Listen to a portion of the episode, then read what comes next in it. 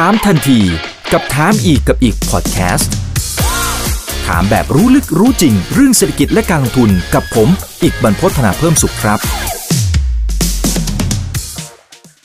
สวัสดีครับ สวัสดีเพื่อนๆนักลงทุนทุกคนนะครับ นี่คือถามทันทีโดยช่องถามอีกกับอีกทุกเรื่องที่นักทุนต้องรู้นะครับค่ำคืนวันฝนตกแบบนี้นะครับ ต้องบอกเหมือนกันว่าทางฝั่งตลาดหุ้นสหรัฐอเมริกาก็ฝนตกหลายค่ำคืนเหมือนกัน นะฝนที่ตกทางนู้นมันเริ่มจะหนาวทางนี้เหมือนกันนะครับสำหรับคนไหนที่ลงทุนในตลาดอเมริกาเนี่ยก็หนาวร้อนๆเหมือนกันเดี๋ยววันนี้นะครับก็เรียนเชิญทางด้านของพี่โจ๊กนะครับดรจิติพลพฤกษาเมธนันครับนักกลยุทธ์การลงทุนจากบลจ UOB ประเทศไทย เข้ามาร่วมพูดคุยกับพวกเรานะครับสวัสดีครับพี่โจ๊กครับ สวัสดีครับคุณอีกสวัสดีท่านผู้ชมครับครับในช่วงสองสวันล่าสุดนะพี่โจเราจะเห็นบริษัทต่างๆ ในอเมริกาเนี่ยเขามีการประกาศผลประกอบการ ประกาศออกมาทีหนึ่งเนี่ยตกกระจายทีหนึ่งเหมือนกันทั้งที่หลาย ๆ ตัวนะนะฮะอย่างเช่น Facebook โอเค user เนี่ยเขาอาจจะลดลงก็จริง แต่ว่าเฮ้ยพี่โจ๊กมันคนก็ยังใช้เยอะอยู่นะ ในบ้านเราคนเขายังเล่นเยอะจริง ๆ คนทั้งโลกก็ยังเล่นเยอะเลย แต่ว่ามันมันเหมือนมัน miss target ไปนะฮะหรือหุ้นอ่า Snapchat นะครับหรือหลายตัวที่ทยอยประกาศผลประกอบการออกมา ปรากฏว่าโอ้โหทำไมมันเล่นเหมือนกับรถไฟเหาะอย่างนี้เลย มันสะท้อนธรรมชาติของตลาดหุ้นอเมริกายังไงครับ ผมมองหลายรูปแบบนะครับ ก็ต้องบอกว่าการประกาศงบในตอนนี้เนี่ยมันเกิดขึ้นพร้อม ๆ กับหลายเหตุการณ์ในฝั่งของอเมริกานะครับ จริง ๆ ถ้าย้อนกลับไปเนี่ยจะสังเกตเห็นว่าการปรับฐานรอบนี้เนี่ยไม่ใช่เรื่องปกติของตลาดหุ้นอเมริกานะครับตลาดหุ้นอเมริกาที่เราลงทุนมากว่า 10-20 ปีเนี่ยเราก็จะเห็นว่าหุ้น tech มันมัน outperform ได้อยู่ตลอดนะครับแต่ว่ามันมีครั้งนี้แหละที่อยู่ดีๆ มันก็ปรับฐานลงมานะครับจากที่ก่อนหน้านี้เนี่ยปลายปีที่แล้วเรายังคุยกันเรื่องนิวไฮอยู่เลยนะครับณปัจจุบันเนี่ยถามว่าลงมารอบนี้แรงแค่ไหนนะครับอย่าง NASDAQ เนี่ยลงมาจากจุดสูงสุดเนี่ยประมาณ 20 กว่าเปอร์เซ็นต์นะครับหุ้นประมาณ 60%ของ NASDAQ เนี่ยลบเกิน 50%ไปแล้วเรียบร้อยนะครับอ่าอย่าง S&P 500เนี่ยก็ปรับตัวลงมาประมาณ 10 กว่าเปอร์เซ็นต์นะครับแล้วเราก็จะเห็นบริษัทอย่างที่คุณอีกบอกนะบริษัทใหญ่ๆ ที่เรารู้จักชื่อกันเนี่ยแต่ราคานี่โอ้โหผันผวนมากอย่าง Microsoft เนี่ยบวกลบได้วันหนึ่งเป็น 5-6%นะครับ เช่นเดียวกันกับเฟซบุ๊กที่จริงๆ ก็ดูเหมือนจะเป็นบริษัทที่ยังดีอยู่ แล้วก็ยังทำรายได้อยู่เนี่ย แต่เราก็สังเกตเห็นว่าก็สามารถลงแบบติดฟลอร์ได้เหมือนกันนะครับ ผมเชื่อว่าครั้งนี้เนี่ยมันเกิด เพราะว่ามันมีหลายปัจจัยอย่างแรกก็อย่างที่เรียนไปนะครับว่ามันเป็นช่วงขาลงพอดีของตลาดหุ้นในฝั่งของอเมริกานะครับพอเวลาตอนที่มันลงเนี่ยนักลงทุนกลุ่มหนึ่งก็จะพยายามที่จะขายออกมานะครับแล้วก็หุ้นกลุ่มที่เป็นเทคโนโลยีเนี่ย character ของเขาก็คือว่ามันเป็นหุ้นที่ทุกคนเนี่ยสั่ง สะสมมาตลอด 10-20 ปี เพราะฉะนั้นเมื่อไหร่ก็ตามที่มันเกิดการเปลี่ยนกลุ่มขึ้นมาเนี่ยมันจะเร็วแล้วก็แรงนะครับ อย่างที่2เนี่ยก็คือมันเป็นเหมือนจุด peak ของหุ้นใหญ่ในฝั่งของอเมริกาด้วยนะอันที่เราเห็นชัดเจนเนี่ยอย่างที่คุณอีกพูดเลยนะครับว่าเฟซบุ๊กนะว่าจริง ๆ รายได้ยังดีนะ แต่ว่าจำนวนผู้ใช้เนี่ยมันลดลงจริง ๆ แล้วจำนวนผู้ใช้ของ Facebook เนี่ยลดลงเป็นครั้งแรกในประวัติศาสตร์นะ ตั้งแต่ตั้งบริษัทมาเนี่ย active user ไม่เคยลดขึ้นตลอดนะครั้งนี้เนี่ยเป็นครั้งแรกนะครับเพราะฉะนั้นเนี่ยบริษัทที่แต่ก่อนหน้านี้คนคิดว่ามันจะต้องสามารถ grow user base ได้เรื่อยๆ เนี่ย มันมาถึงจุดที่เขาบอกว่าเขาเอียงตัวไปทำอย่างอื่นละ แล้วตอนแรกเราก็ไม่แน่ใจนะว่าเขาเอียงตัวไปทำอย่างอื่นเนี่ยเพราะว่าเพราะว่ามันอะไรนะตอนนี้เรารู้แล้วเพราะว่าเขารู้สึกแล้วว่าจริง ๆ แล้วคนใช้มันลดลง อ่าอีกอันหนึ่งที่ผมรู้สึกว่าเป็นบริษัทที่เรียกว่าโดดเด่นแล้วก็มีสตอรี่ที่คล้ายๆ กันเนี่ยก็คือ PayPal อ่าหลายคนที่ลงทุนในธุรกิจที่เกี่ยวกับการเงินเนี่ยจะได้ยินชื่อนี้มาเป็นเป็นฟินเทคที่เป็นยูนิคอร์นของฝั่งอเมริกานะเป็นครั้งแรกเลยนะที่ PayPal เนี่ยลดลบจำนวนบัญชีผู้ใช้ลงลดเองเลยลบเลยนะฮะเพราะว่าเขาก่อนหน้านี้เขาบอกว่าเขา grow subscriber ขึ้นมาด้วยโปรโมชั่นบางอย่าง อ่าแล้วเขาก็รู้สึกว่ามันมันถึงจังหวะแล้วแหละที่เขาจะอ่าต้องพยายามเคลียร์พวกสิ่งที่เขารู้สึกว่ามันไม่สำคัญออก แล้วก็ user นี่ก็เป็นหนึ่งในนั้นนะฮะเพราะฉะนั้นมันเลยกลายเป็นมาประจวบเหมาะว่า หนึ่งตลาดขาลงพอดีสองกลุ่มที่เป็นเทคโนโลยีที่เคยหลีดตลาดมาเนี่ยมันอยู่ในช่วงที่เข้าใกล้จุดอิ่มตัว มันกลายเป็นบริษัทใหญ่แล้ว แล้วการเติบโตเนี่ยมันเริ่มออยู่ในระดับที่ต่ำหรือบางคนเนี่ยบอกว่าไม่เติบโตแล้วกลายเป็นแคชคาวไปนะฮะแล้วก็อย่างสุดท้ายที่เข้ามาเร่งเนี่ยก็คือเรื่องของเศรษฐกิจแล้วก็นโยบายการเงินที่ทุกคนก็พูดถึงกันนะฮะเราก็พูดคุยกันไปเมื่อ การเราคุยกันที่แล้วนะจำได้ได้คุยกับคุณอีกอยู่ว่าการที่ธนาคารกลางเข้ามาเนี่ย มันจะช่วยเร่ง ถ้าเป็นขาขึ้นเนี่ย มันก็จะช่วยดันขึ้นไป เมื่อไหร่ก็ตามที่มันมาช่วยแล้วตอนขาลงเนี่ย ลงมันก็จะลงเร็วแบบที่เราเห็นเนี่ยครับอืมครับแหมเขายังไม่ทันที่จะขึ้นดอกเบี้ยอะไรกันเลยเนี่ยนะครับแต่ว่าตลาดก็ตกใจกันไปหมดแล้วนะครับแต่ก็เข้าใจได้นะครับ เพราะว่ามันเริ่มมีเรื่องของตางเงินเฟ้ออะไรต่างๆเข้ามาเป็นปัจจัยที่กดดัน แล้วก็เป็นประเด็นที่เราถกกันไปรอบที่แล้วด้วยนะครับ แต่ทีนี้ คำถามของนักลงทุนนะผมว่ามันอาจจะตอบยากนะพี่โจ๊กแต่ว่ามันจะมีวิธีการดูอย่างไรนะครับว่าไอการที่มันลงมาเนี่ยตอนเนี้ยมันเป็นโอกาสหรือว่าเป็นความเสี่ยงมากกว่ากันนะครับ อืม ผมเชื่อว่าวิธีการดูเนี่ยก็ความน่าสนใจจริง ๆ ของการลงทุนเนี่ยผมเชื่อว่ามีอยู่ทั้งหมดอยู่ 3 อย่างนะครับที่เราจำเป็นต้องสนใจอยู่ตลอด จริง ๆ เรื่องระดับราคาเนี่ยมันก็เป็นเรื่องหนึ่งที่ผมคิดว่าสำคัญมากนะครับแต่ว่าระดับราคาที่เราพูดถึงเนี่ยอาจจะไม่ใช่ว่ามันลงมาจากพีคเท่าไหร่นะครับมันอาจจะเป็นเรื่องของ valuation มากกว่า นี่คือเรื่องแรกที่ผมคิดว่าน่าสนใจแล้วก็ต้องคุยกันนะครับ เรื่องที่ 2 เลยก็คือภาพรวมของเศรษฐกิจ แล้วก็นโยบายที่เรากำลังจะต้องเจอในอนาคต ภาพรวมของเศรษฐกิจอเมริกานี่ยังดีอยู่ไหมนะครับเราเห็นการเติบโตติดกันอย่างรวดเร็วมาตลอด 2 ปีเนี่ยคำถามคือมันจะมีปีที่ 3 คือปี 2022 หรือเปล่านะในขณะเดียวกันเนี่ยในส่วนของนโยบายการเงินก็จะเข้มงวดอย่างที่เขาว่ากันขนาดไหน ซึ่งตรงนี้มันจะทำให้เป็นคอมบิเนชันของหลาย ๆ อย่างรวมกัน นะครับแล้วก็อย่างสุดท้ายเนี่ยผมเชื่อว่า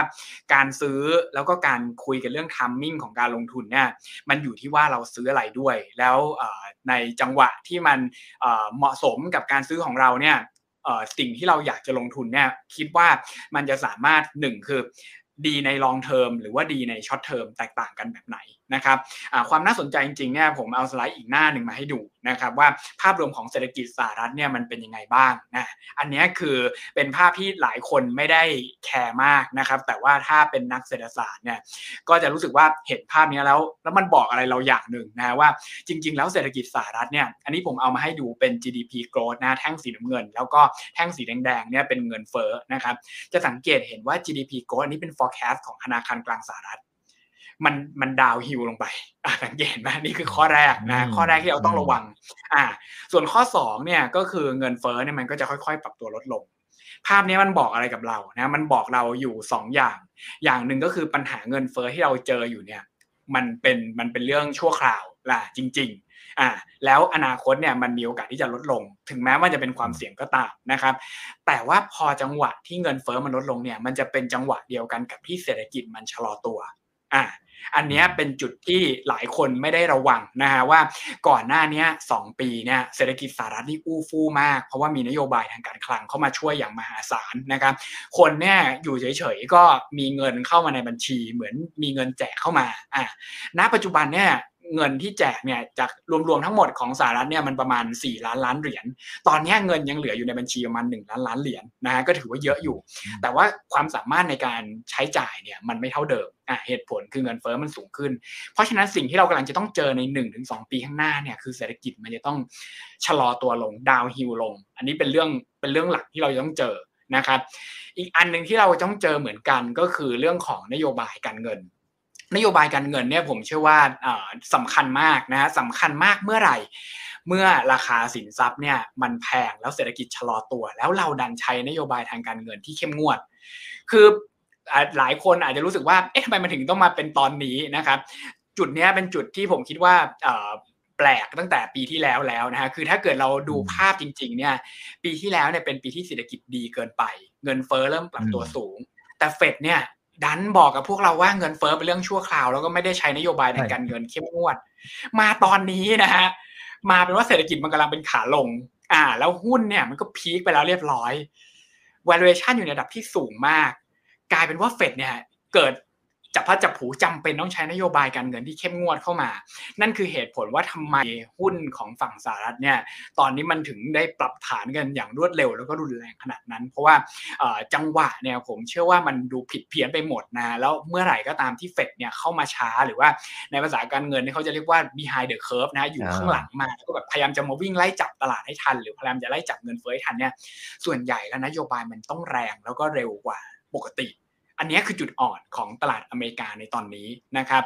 แต่จุดแข็งผมเชื่อว่ามันก็มีเหมือนกัน ถ้าเกิดเรากลับเข้ามาดูเนี่ยถามว่าถ้าเกิดเราเป็นนักลงทุนเนี่ยจุดแข็งของทางฝั่งสหรัฐมันคืออะไรนะจุดแข็งของทางฝั่งสหรัฐจริงๆเนี่ยก็คือภาพรวมของเงินเฟ้อถ้าไม่มีนโยบายทางการเงินเนี่ยจริง ๆ แล้วมันไม่ได้กระทบกับภาพของเศรษฐกิจมากมายขนาดนั้นโอเค ในส่วนของ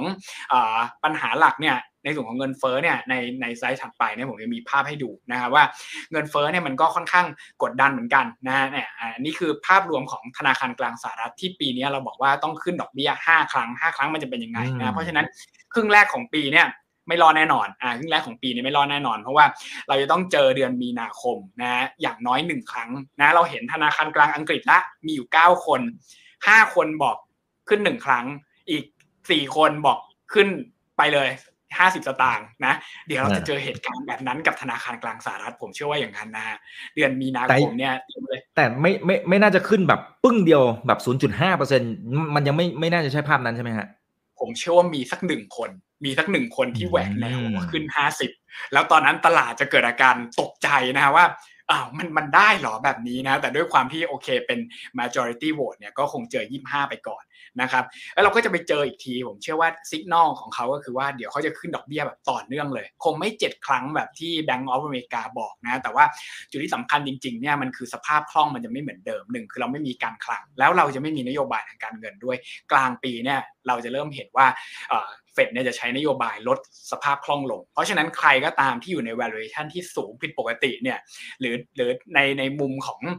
นักการเงินเนี่ยเขาเรียกว่าใครที่มี price to sell price to sell นะ สูงเกิน 10 เท่าเนี่ยเขาเรียกว่าตลกละไม่มีทางเป็นไปได้อ่าเหตุการณ์นี้มันเคยเกิดขึ้นตอน .com crisis นะฮะที่หุ้นหลักของอเมริกาเนี่ยหกสิบกว่าเปอร์เซ็นต์เนี่ยที่อยู่ใน NASDAQ เนี่ย price to sell เนี่ยมันมันมันเกิน10เท่าขึ้นไป ทุกตัวลง90%จำไว้เลยนะ ทุกตัวลง90%ฟองสบู่แตกตอนที่ฟองสบู่แตกตอนนั้นนะฮะของเราตอนนี้เนี่ยถามว่าน้อยกว่าเขาหรือเปล่าเนี่ยเจ็ดสิบเปอร์เซ็นของหุ้นนัดแทกยังเป็นแบบนั้นอยู่ ไม่น่าเชื่อนะครับปรับตัวลงมาแล้วประมาณเกือบห้าสิบเปอร์เซ็นเนี่ยแต่ก็ยังแพงมากอยู่เพราะฉะนั้นจุดนี้เป็นจุดที่ต้องระวัง นะครับ แล้วก็อันนี้คืออีกภาพหนึ่งที่ผมเอามาให้ดูว่าจริง ๆ แล้วอะในฝั่งของนโยบายทางการเงินนะอยากจะให้ดูในส่วนของนโยบายทางการเงิน ซึ่งเป็นภาพด้านขวามือของผมนะฮะที่บอกว่า US Treasury 10 ปีนะครับกับ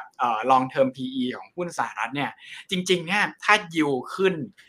สมัยก่อนเนี่ยไม่เคยกระทบหุ้นสหรัฐนะ อ่ามีในช่วงประมาณตั้งแต่หลังวิกฤตเศรษฐกิจรอบที่ผ่านมาเนี่ยก็คือปี 2011 เป็นต้นมาเนี่ยที่พอเวลายิวลงแล้วหุ้นขึ้น หรือ PE มัน expand ออกไปได้ เหตุผลหลักๆเนี่ยเป็นเพราะว่ามี QE อ่าเพราะฉะนั้นในความเป็นจริงเนี่ยสิ่งที่มันควรต้องเกิดขึ้นในอนาคตอีก 1-2 ปีพอ QE จบนะสุดท้ายเนี่ยเราจะเจอภาพที่เป็นแบบจุดปละสีสีเทาๆอ่อนๆนะก็คือจริงๆแล้วหุ้นสหรัฐเนี่ยมันจะกลับเข้าสู่โหมดที่ พอเวลายิวมันปรับตัวสูงขึ้นเนี่ยมันสามารถ expand PE ได้ เพราะว่าเเรียกว่า composition หรือว่าองค์ประกอบของตลาดเนี่ยมันจะไม่เหมือนเดิม มันจะเปลี่ยนเป็นไม่ใช่แค่เทคโนโลยีอย่างเดียวแล้วเทคโนโลยีเนี่ยมันจะถูกอินทิเกรตเข้าไปในทุกอุตสาหกรรม แล้วสุดท้ายเนี่ยการปรับตัวขึ้นของดอกเบี้ยมันจะสะท้อนภาพว่าเศรษฐกิจสหรัฐเนี่ยอยู่ในเกณฑ์เติบโต นะครับอ่าแล้วก็อีกอันหนึ่งที่ผมอยากจะให้ดูนะครับหน้าถัดไปก็คือเรื่องของเเงินเฟ้ออ่าเรื่องของเงินเฟ้อเนี่ยก็จะเป็นอีกหนึ่งเรื่องที่ผมคิดว่ามันจะต้องกดดันในส่วนของการลงทุนในช่วงปีนี้ปีหน้าแน่นอน แต่ส่วนหนึ่งเนี่ยผมมองว่าเป็นโอกาสไปพร้อม ๆ กับความเสี่ยง ความเสี่ยงมันอยู่ตรงไหนนะ ความเสี่ยงมันอยู่ตรงลูกศรเนี่ยสองลูกศรเนี่ย คือจริงๆ เราเคยเจอลูกศรสีเหลืองมาละ ลูกศรสีเหลืองเนี่ยเรียกว่าลูกศร reflation จริงๆ จุดที่สำคัญของเงินเฟ้ออเมริกาเนี่ยมีแค่ 3 จุดเองศูนย์เปอร์เซ็นต์สองเปอร์เซ็นต์สี่เปอร์เซ็นต์จำไว้เลยนะศูนย์เปอร์เซ็นต์สองเปอร์เซ็นต์สี่เปอร์เซ็นต์ศูนย์ถึงสองเนี่ยเราเจอตอนช่วงวิกฤตโควิดจะจำได้นะมันมีช่วงหนึ่งที่น้ำมันมันลงไปติดลบเลยฮะแล้วก็เด้งขึ้นมา ตอนนั้นนะสังเกตนะ เงินเฟ้อมีแต่หุ้นขึ้นอะ แปลกไหมตอนนี้บอกว่าเงินเฟ้อมีแต่หุ้นลงใหญ่เลยนะฮะ อ่า อ่า มันจะตรงข้ามกับความรู้สึกคนนะนะฮะช่วงนั้นถูกต้องจริง ๆ แล้วอะเงินเฟ้อในฝั่งของสหรัฐเนี่ยมันเป็นตัวสะท้อนอำนาจการซื้อของคนสหรัฐระดับหนึ่งนะฮะมันเป็นส่วนประกอบว่าโอเค ถ้าเงินเฟ้อสูง purchasing power เขาอาจจะลดลง แต่การที่เงินเฟ้อมันสูงขึ้นมาได้เนี่ยเป็นเพราะว่าคนเนี่ยอยากจะเป็นต่างจากประเทศอื่นนะประเทศอื่นเนี่ยส่วนใหญ่เงินเฟ้อสูงมักจะมาจากราคาสินค้าที่เขาควบคุมไม่ได้มันสูง แต่ของอเมริกานี่ต่างกัน เงินเฟ้อสูงของอเมริกาเนี่ยส่วนใหญ่จะมาจากว่าคนอเมริกาเนี่ยมีเงินแล้วก็อยากซื้อ แต่มันจะมาถึงจังหวะหนึ่งคือถึง4%เเมื่อไหร่ที่เกิน 4%ขึ้นไปเนี่ยในประวัติศาสตร์สหรัฐอเมริกานะฮะคือเมื่อไหร่ก็ตามที่เงินเฟ้อเนี่ยเกิน 4%ขึ้นมา 70% of the time นะฮะคือประมาณแบบ 7 ใน 10 ปีที่เงินเฟ้อสูงกว่า 4%ขึ้นไปเนี่ย หุ้นติดลบ อะ อันนี้เป็นจุดที่ต้องระวังนะเพราะว่าเขาเรียกว่า fire age ก็คือมันร้อนเกินไปอะ อ่า เมื่อไหร่ก็ตามที่มันร้อนเกินไปเนี่ย มันจะติดลบ แต่ว่าถ้าดูเนี่ยสัดส่วนของสีเหลือง สีเขียว สีน้ำเงิน สีแดง มันไม่เท่ากัน อันนี้คือสัดส่วนจริงที่ผมหามาตั้งแต่ปีเอ่อหนึ่งเก้าสองเก้านะฮะว่า จริง ๆ แล้วการที่เงินเฟ้อสูงผิดปกติเนี่ยมันไม่ได้เกิดบ่อยครั้งนักนะอ่ามันเกิดไม่บ่อย แล้วสุดท้ายเนี่ยเดี๋ยวสักพักหนึ่งเนี่ยเราจะเจอภาพของสีเขียวนะก็คือมันจะถอยกลับอ่ามันจะถอยกลับว่าเงินเฟ้อเนี่ยเดี๋ยวสักพักหนึ่งมันจะลง เพราะฉะนั้นสิ่งที่ต้องระวังจริงๆเนี่ยอ่าความเสี่ยงคืออะไรความเสี่ยงคือเงินเฟ้อสูงๆเนี่ยเราจะไปเจอเงินเฟ้อที่พีคตอนเดือนประมาณเดือน 3 เดือน4 นะตอนนั้นคือช่วงที่เป็นก่อนที่น้ำมันจะราคาปรับตัวสูงขึ้นก่อนที่เราจะเจอปัญหา supply chain ของอเมริกาปีที่แล้ว แล้วเงินเฟ้อเนี่ยมันเป็นตัวเลขที่เป็น year on year คือเทียบกับปีที่แล้ว แต่หลังจากนั้นเนี่ยมันจะดาวฮิลลงอะเพราะฉะนั้น bottom เนี่ยผมเชื่อว่ารอบนี้อยู่แถวนั้นแหละ อยู่แถวนั้นนะว่าภายในอีกสองสาเดือนเนี่ยเราจะเจอพีคของเงินเฟ้อเราจะเจอพีคของนโยบายการเงินนะแล้วเราก็จะเจอบอททอมของตลาดหุ้นตรงนั้น แต่อยู่ที่ว่าสุดท้ายแล้วตอนที่มันกลับเนี่ยมันจะเป็นตัวไหนที่กลับอ่าอันนี้คือจุดที่น่าสนใจนะครับเพราะผมมองว่ารอบนี้เนี่ยอย่างที่คุยกับคุณอิกไปตอนแรกนะว่า การกลับมารอบนี้ของอเมริกาเนี่ยมันอาจจะไม่เหมือนเดิม เหตุผลที่ไม่เหมือนเดิมก็คือว่า 1 คือหุ้นที่มันเคยเป็นหุ้น growth เราไปลงทุนในประเทศไหน เราก็อยากจะได้ benefit ของการลงทุนในประเทศนั้นที่เต็มที่ ของอเมริกาเนี่ย benefit หลักของเขาก็คือ มันมีหุ้นที่เป็นเรียกว่าเป็น innovator หรือว่าเป็นดิสรัปเตอร์มากที่สุดในโลกอะเพราะว่าพื้นฐานของเขาเนี่ยมันเป็นเอ่อเรียกว่าเป็นสังคมที่ค่อนข้างคอมเพล็กซ์อย่างแรกเลยนะเขามีชนหลายรูปแบบเข้ามารวมกันนะเพราะฉะนั้นเนี่ย ไม่แปลกหรอกที่พอเวลาเขาคิดของอย่างหนึ่งขึ้นมาเนี่ยแล้วมันจะขายได้ทั่วโลก เพราะว่าองค์ประกอบของคนที่เข้ามาคิดเนี่ยมันเป็นคนที่มาจากทั่วโลกตั้งแต่ต้นอ่าข้อ 2 ก็คือเขามี environment ของการแข่งขันและเป็น entrepreneurship นะอันนี้คือสิ่งที่ประเทศไหนก็ไม่มี ยิ่งประเทศที่เเริ่มต้นมาแล้วมีมีเจ้านายหรือว่ามีคนที่ร่ำรวยอยู่ก่อนหน้านี้แล้วเนี่ยอ่าหรือประเทศที่เป็นลักษณะสังคมนิยมเนี่ยคือมันจะมีความรู้สึกว่าหนึ่งคือ คือคนเราเนี่ยโอเคมันซัมเบย์ซัมฮาวมันมันอาจจะต้องเท่ากันหรือเปล่านะหรือว่ามันมีชนชั้นที่เราเปลี่ยนไม่ได้อ่าแต่ว่าในอเมริกาเนี่ยเขาเป็นประเทศใหม่ที่ทุกคนมีโอกาสเหมือนเหมือนกันหมด เพราะฉะนั้นเนี่ยการสร้างยูนิคอร์หรือว่าการสร้างบริษัทที่เติบโตสูงในอเมริกาที่สามารถเอ่อ expand ตัวเองไปได้ทั่วโลกเนี่ยมันเลยไม่เหมือนคนอื่นนะอันนี้ภาพนี้ที่ผมเอามาให้ดูก็คือว่าอ่าในช่วง 10 ปีต่างๆเนี่ย บริษัทในอเมริกานี่สามารถสร้างบริษัทใหม่ที่น่าตื่นเต้นได้เยอะมาก แล้วก็ขึ้นมาเป็นบริษัทใหญ่นะจุดที่ผมคิดว่าน่าสนใจจริง ๆ ในตอนนี้เนี่ยก็คือถ้าตลาดปรับฐานคำถามคือจะซื้ออะไรนี่คำถามที่3นะว่าถ้าจะซื้ออะไรเนี่ยผมเชื่อว่าอย่างแรกคือเราไม่ควรจะซื้อของที่ peak ไปแล้วอ่ารอบหนึ่งอ่าหรือว่ามันมีโอกาสที่จะไปต่อได้ อันนี้แล้วแต่นะครับ แต่ว่าอย่างที่เราเห็นเนี่ยผมไฮไลท์ให้ดูว่าสีขาวๆเนี่ยคือ top 5 ของ Market Cap ในช่วง 10 ปีต่างๆนะแล้วพอขยับมาอีก 10 ปี ถ้ามีสีน้ำเงินขึ้นมาเนี่ยก็คือมันมีบริษัทใหม่ที่ขึ้นมาเป็น top 5 ในเชิงของ Market Cap ถ้าสังเกตนะ แต่ก่อนเนี่ยอเมริกาก็เหมือนที่อื่นของโลกแหละต้องมีบริษัทใหม่พิสดารขึ้นมาจริงๆ ถึงจะมาแย่ง top 5 ได้ แต่พอตั้งแต่ปี 2000 เป็นต้นมาเนี่ยสังเกตนะฮะ มันเปลี่ยนแบบอ่ามันมันอ่ามันมี tech อ่าแต่ tech ก็ไม่ tech ทั้งหมดนะอ่าอย่างเช่นแบบอ่าอย่าง Cisco Sun Microsystems อะไรอย่างนี้มันก็หายไปแล้วมันก็จะมีเปลี่ยนใหม่เข้ามานะจนสุดท้ายเนี่ยอ่าอย่างมีบริษัทที่ก่อนหน้านี้ก็เคยเป็นบริษัทเล็ก ๆ แล้วก็เป็นเรียกว่าเป็นเทพเจ้าของ work from home อย่างเทสลาเนี่ยอะเกิดขึ้นมาเพราะฉะนั้นจริงๆเนี่ยผมคิดว่ารอบนี้การปรับฐานมันต้องเกิดขึ้นนะครับ แต่คำถามที่เราควรจะ ถามตัวเองก็คือว่าเราอยากจะซื้ออะไรเพื่อมองไปใน long term เนี่ยแล้วได้ประโยชน์จากการที่เป็น listed company ในฝั่งของอเมริกา แล้วมีโอกาสที่จะเติบโตมาเป็นหุ้นเรียกว่าเป็นเป็นยูนิคอร์หรือว่าขึ้นมาเป็นหุ้นใหญ่มากขึ้นในในอนาคตมากกว่าครับอืมครับเอ่อแต่ว่าจริง ๆ อย่างผมว่าเป็นเป็นคำถามที่น่าสนใจมากๆนะครับ ว่าโอเคทางฝั่งอเมริกา ผมเชื่อแหละ ผมเชื่อเหมือนพี่โจ๊กว่าในระยะยาวเดี๋ยวมันก็คงกลับมาแหละนะครับเพียงแต่ว่า คำถามคือเราจะเลือกตัวไหน อันนี้เป็นเป็นสิ่งที่สำคัญนะครับ แต่เมื่อสักครู่นี้มันก็จะมีอีกอีก keyword ที่น่าสนใจเหมือนกัน ดูเหมือนว่าพี่โจ๊กเนี่ยจะแบ่งเป็น 2 ฝั่งด้วยนะ คือตัวที่เป็นแบบโอ้โห large cap อะไอ้ตัวใหญ่บิ๊กเบิ้มนะฮะ กับไอตัวที่มันเป็นตัวกลางตัวเล็กนะครับ คือตัวใหญ่เนี่ยมันล่วงลงมานะครับ หลังจากที่มันไปพีคนะครับเรื่องโกสอะไรต่างๆ มันเริ่มสโลลงแล้วนะครับ แต่ว่าถ้า business model ของมันจริง ๆ หลาย ๆ ตัวเนี่ยมันก็เป็นลักษณะของ winners take most หรือเปล่าครับ พี่โจคือคือในท้ายที่สุดคำถามคือว่าจริง ๆ เนี่ยมันก็มีโอกาสที่กลับมาไหมหรือว่าพี่โจ๊กมองว่าเฮ้ยไม่ มันไปแล้วไปเลยมันพีคแล้วมันพีคเลยนะครับ แล้วมันยุคต่อไปมันน่าจะเป็นโอกาสสำหรับตัวกลางตัวเล็กมากกว่า อ่าผมเชื่อว่าถ้ามองกันในระยะสั้นเนี่ยคนที่มีสภาพคล่องสูงนะครับ หรือว่าคนที่มีเงินอยู่ในมือเนี่ยมันสามารถทำได้สองสามอย่างที่แตกต่างกัน แล้วก็ถ้าเทียบกับบริษัทเล็กเนี่ยมันมันไม่เหมือนกัน หลายอย่าง อย่างแรกเลยก็คือว่าการที่เรามีเงินสดอยู่ในมือเนี่ย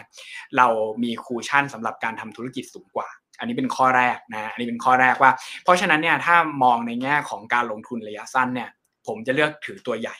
เพราะว่าโอกาสที่มันลงมาแล้วจะเจ๊งเนี่ยมันจะน้อยมาก อ่าตัวเล็กนี่จับพัดจับผัวจะหายไปเลยก็ได้นะอ่าเพราะฉะนั้นเนี่ยอันเนี้ยถือว่าเป็นเป็นข้อดีสำหรับหุ้นหุ้นที่เป็น Big Cap หรือว่าหุ้นที่เป็นเจ้าตลาดอยู่ตอนนี้ ข้อ 2 ที่เป็นข้อดีของเขาแล้วก็ถ้าสังเกตจริงๆเนี่ยความแตกต่างของอเมริกาเนี่ยกับที่อื่นที่ทำไมหุ้นใหญ่ของเขาเนี่ยยังสามารถเป็นหุ้นใหญ่ต่อได้เนี่ยมันไม่เหมือนกับที่อื่นที่อื่นเนี่ยหุ้นใหญ่เขาจะใช้ความสามารถในการ manipulate ตลาด นะฮะให้สุดท้ายเนี่ยเขากลายเป็นผู้ขายเจ้าเดียวอ่าแล้วสุดท้ายเนี่ยมันก็เลยมันก็เลยโกอยู่ในไซโลของเขาขึ้นไปได้ แต่บริษัทใหญ่ของอเมริกานี่จะต่างไปนะบริษัทใหญ่ของอเมริกาเนี่ยใช้ช่วงในการปรับฐานใช้เงินสดที่มีเนี่ยไป M&A หรือว่าไปซื้อพวกบริษัทเล็กๆเนี่ยเก็บมาเก็บมาเก็บมาเก็บมาอ่าแล้วก็จะ grow คนที่ทำแล้วก็เหมือนจะประสบความสำเร็จในช่วงเกือบ 10 ปีที่ผ่านมาเนี่ยจริง ๆ แล้วคือ Facebook นะฮะ ไม่น่าเชื่อนะ อ่า แล้วก็จริงๆ มี Facebook แล้วก็มี Google อีก อ่าสองคนนี้ทำเหมือนกันเลย ก็คือไปซื้อบริษัทเล็กอ่า สังเกตเขามี feature ใหม่ๆ อะไรโผล่ขึ้นมาเนี่ย หรือ even metaverse ที่เขาพูดถึงเนี่ยคำถามคือเขาสร้างเองหมดแล้วซื้อมาตั้งเยอะนะฮะ อ่า เพื่อจะโกรตัวเองขึ้นไป อันนี้เป็นจุดเด่นของเขา แต่ว่าสิ่งที่ผมคิดว่ามันน่าสนใจกว่า ก็คือว่าถ้าเกิดเราลองคิดในทางกลับกันเช่นเดียวกันนะ ถามว่าถ้าเราลงทุนในบริษัทใหญ่เนี่ยเสียข้อเสียเปรียบคืออะไรนะข้อเสียเปรียบก็คือ พอเวลาเงินมันเยอะเนี่ย การตัดสินใจมันจะหลายขั้นตอน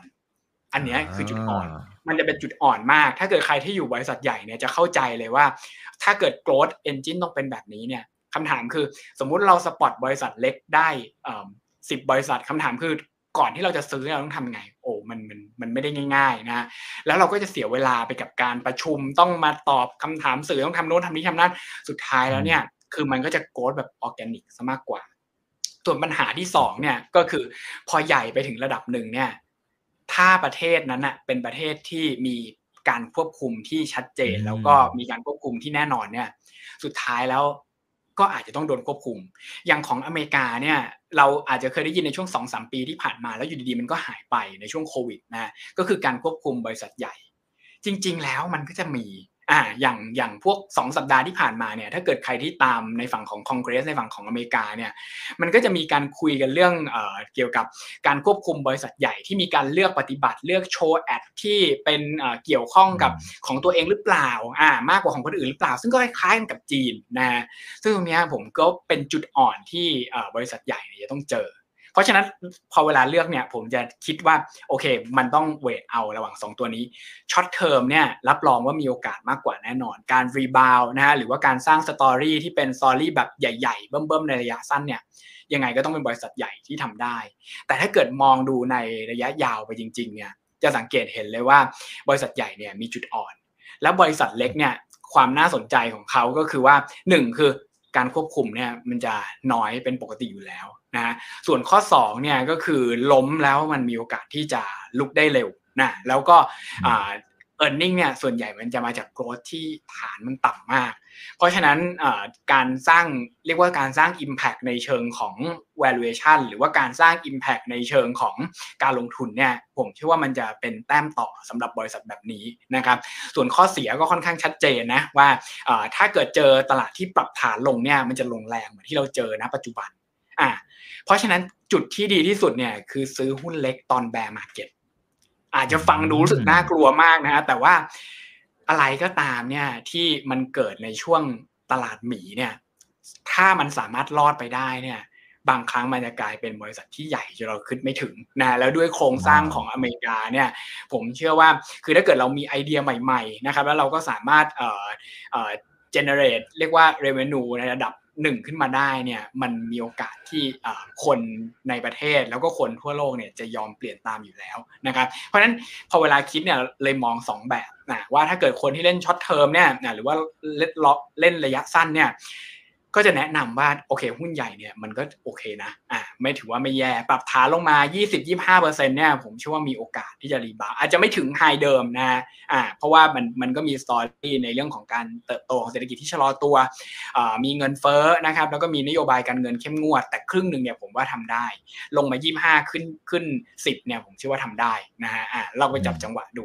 แต่ถ้าเกิดเราบอกว่าเราลงทุนลองเทอมตอนนี้มันไม่ใช่จังหวะ ที่เราจะกลับไปลงทุนหุ้นใหญ่ แล้วหวังว่า Facebook เนี่ยสุดท้ายแล้วจะทำ Metaverse สำเร็จแล้วสามารถเกณฑ์ Subscriber ขึ้นมาได้อีก 2 เท่า ผมเชื่อว่าไม่ใช่แบบนั้นนะผมเชื่อว่าใน 10 ปีข้างหน้าเนี่ยมันจะมีบริษัทอื่นที่เขาลากจากข้างใต้เนี่ยขึ้นมาอ่าแล้วมาไล่ Facebook อ่าแล้วสตอรี่ของการลงทุนเนี่ยมันจะกลายเป็นบอกว่าเออเราจะวิ่งไล่จับกับขึ้นลูกหลัง ซึ่งมันจะมีโกรดไปอีก 10 กว่าปีมากกว่าที่จะไปอยู่กับบริษัทที่เป็นแคชข่าวนะครับ อืมครับเพียงแต่ว่าตัวที่พี่โจ๊กเล่าให้ฟังเมื่อสักครู่นี้นะครับที่บอกว่าหุ้นกลางหุ้นเล็กเนี่ยต้องทำความเข้าใจก่อนนะ หุ้นกลางหุ้นเล็กของอเมริกาเนี่ยจริง ๆ มันใหญ่มากนะคือคือมันไม่เหมือนกับหุ้นกลางหุ้นเล็กตามที่เราเข้าใจในบ้านเรานะ ผมว่ามันคนละไซส์มากเลยนะครับพี่โจ๊กคือกลางกับเล็กของเขาเนี่ยหลาย ๆ ตัวที่ผมเห็นนะที่ตามนิยามของหลาย ๆ คนเนี่ยโหนี่มันเป็นหลัก พันล้านเหรียญก็มีเหมือนกันนะนะหรือว่าเป็นหลักหลายหลายร้อยล้านเหรียญเนี่ยนะฮะแต่ว่าในทางฝั่งอเมริกามันยังถือว่าเป็นหุ้นกลางหุ้นเล็กนะครับแต่พอเปรียบเทียบกับบ้านเราโอ้โหนี่มันยักษ์ใหญ่แล้วนะนะครับโอเคนะฮะสวัสดี 1,300 ท่านนะครับณจุดที่เราไลฟ์นะยังไงฝากกดไลค์กดแชร์กันด้วยนะครับโอเค เพราะฉะนั้นไอ้หุ้นกลางหุ้นเล็กเนี่ยที่พี่โจ๊กบอกเมื่อสักครู่นี้ ถ้าสมมติมันผ่านช่วง bear market ไปได้ แล้วมันกลับขึ้นมาได้ นะครับมันก็จะมีโอกาสนะครับให้หายใจหายคอแล้วเผลอๆเนี่ยกลายเป็นบริษัทยักษ์ใหญ่ได้ทันทีเลยนะครับอ่านี้เป็น keyword นะครับทีนี้ตัวยิวเออผมว่าหลายคนก็คงจะสนใจ เดี๋ยวผมขอสลับดูคำถามจากเพื่อนๆนักลงทุนหน่อยนะครับนี่เลยเป๊ะเลยเป๊ะกับหน้านี้เลยนะครับ แต่ว่าเขาเปลี่ยนคำพูดนิดนึงว่า แล้วถ้าดอกเบี้ยมาเนี่ยหุ้นกลางหุ้นเล็ก เจอผลกระทบเมื่อเปรียบเทียบกับหุ้นใหญ่ มากน้อยแค่ไหนครับ เออคุณนัทนะฮะพอดีเลย ก็ จุดนี้ผมเชื่อว่าเป็นจุดที่น่าสนใจแล้วก็คนอาจจะพูดกันไม่ได้เยอะมากนะ แต่ว่าส่วนใหญ่เนี่ยพยายามจะโยงในส่วนของนโยบายทางการเงินกับการการปรับฐานของตลาดหุ้น ซึ่งผมรู้สึกว่าจริง ๆ มันมี transition ระดับหนึ่ง คือต้องคิดก่อนตามนี้ก่อนนะว่า ดอกเบี้ยมาแล้วหุ้นมันจะต้องปรับฐานจริงหรือเปล่าเนี่ยข้อแรกก็คือดอกเบี้ยนโยบายเนี่ยเอาเข้าจริงมันไม่ได้มีบริษัทที่ถูกกระทบมากมายขนาดนั้นนะคือ สิ่งที่ถูกกระทบมากมายบนดอกเบี้ยนโยบายเนี่ยส่วนใหญ่มักจะเป็นดอกเบี้ยที่เป็นดอกเบี้ย reference อื่นอย่างเช่นดอกเบี้ยเงินกู้อาจจะมีการปรับขึ้นตามนะดอกเบี้ยเงินฝากก็บางทีก็ไม่ขึ้นด้วยซ้ำนะอ่าอันนี้คือสิ่งที่เราต้องคิด เพราะฉะนั้นเนี่ยถ้าเกิดเป็นบริษัทที่กู้เยอะๆ หรือว่าเลเวลเลสูงๆเนี่ยอ่าอันนี้ต้องระวัง อันนี้ผมเชื่อว่ามีผลกระทบจริง ๆ อ่าแต่ว่าถ้าเกิดพูดในเชิงของผลกระทบบน broad market หรือว่าตลาดในเชิงกว้างเนี่ย จริง ๆ แล้วตัวที่มีผลมากที่สุดเนี่ยคือ yield และ shape ของ yield curve อันเนี้ยเพราะว่ามันบอกอะไรกับเรายิวเนี่ยจริง ๆ มันไม่ได้มีกระทบมาจากดอกเบี้ยร้อยเปอร์เซ็นต์นะ เพราะว่าบางทีผลตอบแทนของพันธบัตร10ปีเนี่ยมันมันกับการเปลี่ยนดอกเบี้ยระยะสั้น1วันเนี่ยมันก็ไม่ได้เกี่ยวอะไรกันมาก กับอย่างที่2เนี่ยก็คือยิ่งเป็นเกินกว่า 10 ปีอย่าง 30 ปีเนี่ยมันก็จะยิ่งไม่เกี่ยวอะแต่ว่าเมื่อไหร่ก็ตามที่เราขึ้นดอกเบี้ยเนี่ยสุดท้ายมันจะมากระทบกับยิวเคิร์ฟนะถ้าเกิดยิวเนี่ยมันปรับตัวลงอะอันเนี้ยส่วนใหญ่นะ ส่วนใหญ่มักจะบอกว่าเศรษฐกิจเนี่ยไม่ดีในอนาคต แล้วมักก็จะเป็นจุดอ่อนของของภาพรวมของเศรษฐกิจอย่างมุมข้างล่างเนี่ยถ้าเกิดยิวปรับตัวลงมากๆเนี่ยมันก็มีความเป็นไปได้ที่หุ้นจะลงเหมือนกัน เช่นเดียวกันนะถ้าเกิดอยู่ดียิวปรับตัวขึ้นแรงๆเนี่ยเราก็ต้องดูก่อนว่ามันหมายความว่าเศรษฐกิจขึ้นแรงจริงหรือเปล่า ซึ่งบางทีเนี่ยการที่ยิวปรับตัวขึ้นแรงๆเหมือนช่วงปีที่ผ่านมาเนี่ยถ้าแรงผิดปกติ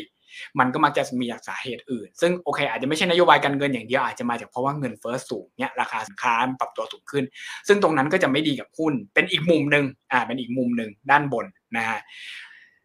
การลงทุนในหุ้นไม่ว่าจะ large cap หรือ small cap เนี่ย จุดที่ต้องระวังที่สุดก็คือสองมุมนี้อยู่แล้ว อ่าอันนี้คือข้อหนึ่งนะฮะอันนี้คือข้อหนึ่งแต่ว่าที่ผมเอามาให้ดูเนี่ยก็คือส่วนต่างระหว่าง S&P 500 แล้วก็ Russell 2000 นะฮะอ่า อีกแกนหนึ่งที่สำคัญมาก ๆ เลยก็คือเรื่องของแกนเรื่องความชันของ curve นะความชันของ curve เนี่ยจริง ๆ เราก็สามารถดูได้นะเข้าตามเว็บไซต์ก็จะสามารถดูได้ ตัวที่สำคัญมากๆของหุ้น small cap กับ large cap เนี่ยมันคือ 30 ปีลบ10 ปี ไกลมากเลยนะฮะอ่าถ้าเราไปเอาดอกเบี้ยของธนาคารกลางสหรัฐเนี่ยยิว30ปีมาลบกับ 10 ปีเนี่ยตัวนั้นน่ะจะเป็นตัวที่บอก sentiment ของการเติบโตของเศรษฐกิจอ่าถ้าการเติบโตของเศรษฐกิจเนี่ยมันดีอะ ยิวมันปรับตัวสูงขึ้นมากๆ เนี่ย ส่วนใหญ่นะ มันจะดีกับหุ้นใหญ่มากกว่าหุ้นเล็กอะแต่เมื่อไหร่ก็ตามที่ภาพรวมของเศรษฐกิจเนี่ยมันไม่ได้ดูดีมาก มันเข้าสู่โหมดที่เขาเรียกว่า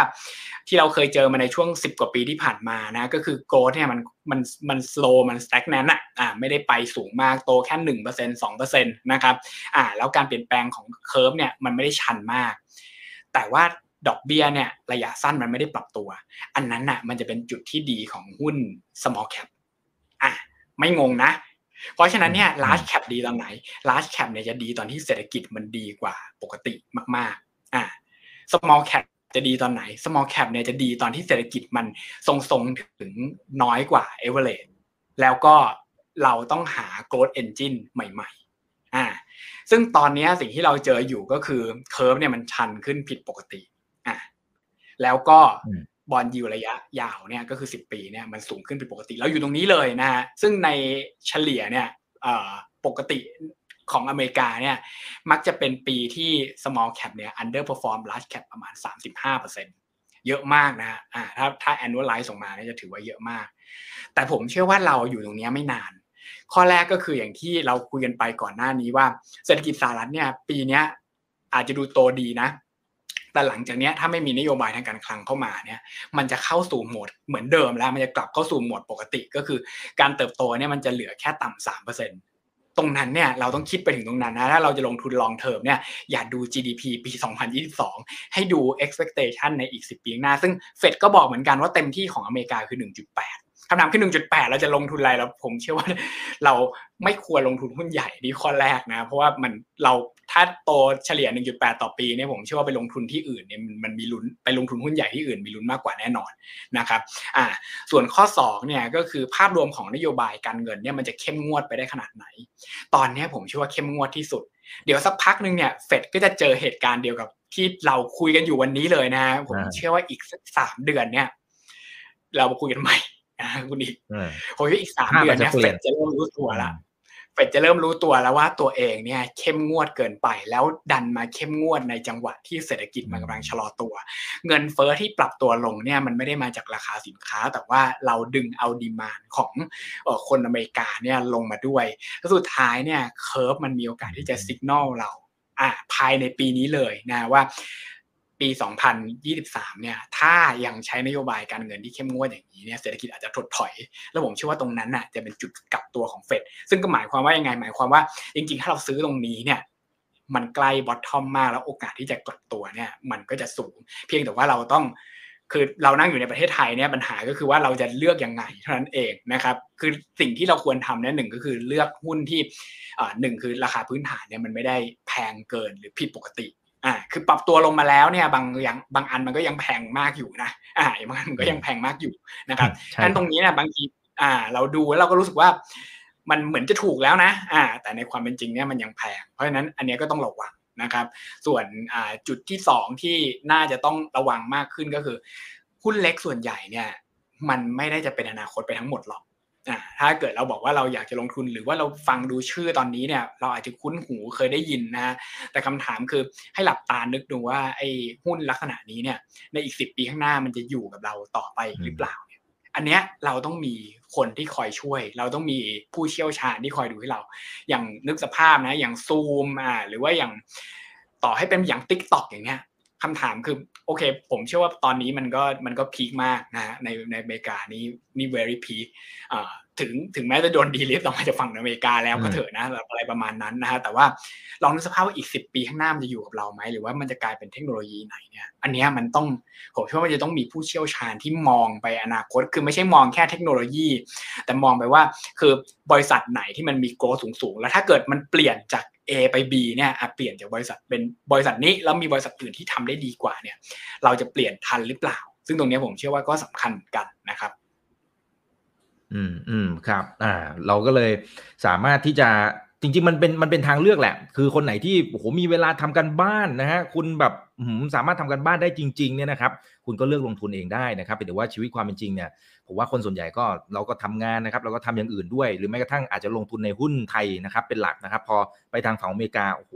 หุ้นตัวนั้นตัวนี้มันก็ดูน่าสนใจ แต่พอเราไม่ได้ไม่ได้รู้เชิงลึกจริง ๆ แล้วเนี่ยมันอาจจะกลายเป็นความเสี่ยงในการลงทุนซะด้วยซ้ำนะครับนะเพราะฉะนั้นเราก็เลยต้อง นี่แหละให้พี่ๆนะครับผู้เชี่ยวชาญนะครับที่คอยช่วยเลือกให้กับพวกเราด้วยอ่าเดี๋ยวกลับมานะครับ ทีนี้มาดูแนวทางในการลงทุนนะครับ ที่พี่โจบอกว่าอ่าเราถ้ามองหาผู้เชี่ยวชาญมาช่วยเลือกให้กับพวกเราได้เนี่ยนะครับ มันก็จะช่วยเบาแรงด้วยนะครับ แล้วก็เขาสามารถจับจังหวะ แล้วก็เหมือนกับว่าเขารู้ข้อมูลมากกว่าเราอยู่แล้วแหละนะฮะเพียงแต่ว่าผู้จัดการกองทุนเอาเข้าจริงมันก็มันก็มีหลายคนเหมือนกันหลายกองเลยอะไรต่างๆเนี่ยนะครับ เรามีวิธีในการมองอย่างไรในการคัดเลือกว่าเอาเนี่ยคนเนี้ย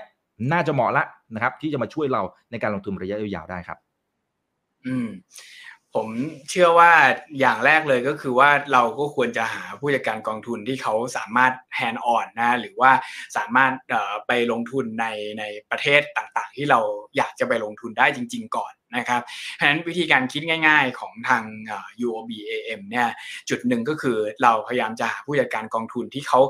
สามารถเข้าไปลงทุนตรงนั้นตรงๆได้เลย นะอันนี้ข้อหนึ่งส่วนข้อ2เนี่ยเราก็อยากจะได้ผู้จัดการกองทุนที่เขามีเรียกว่ามี character ที่ค่อนข้างชัด แล้วก็มีวิธีการที่จะหาการลงทุนที่เรารู้สึกว่าสามารถตอบโจทย์การลงทุนในระยะยาวได้นะครับซึ่งก็เลยไปเจอกับในส่วนของ Baillie Gifford นะครับซึ่งในความเป็นจริงก็คือผู้จัดการกองทุนที่อยู่ในฝั่งยุโรปนะแล้วก็เขาก็มีการลงทุนในอเมริกาด้วยนะครับเราก็คุยกับเขาในลักษณะ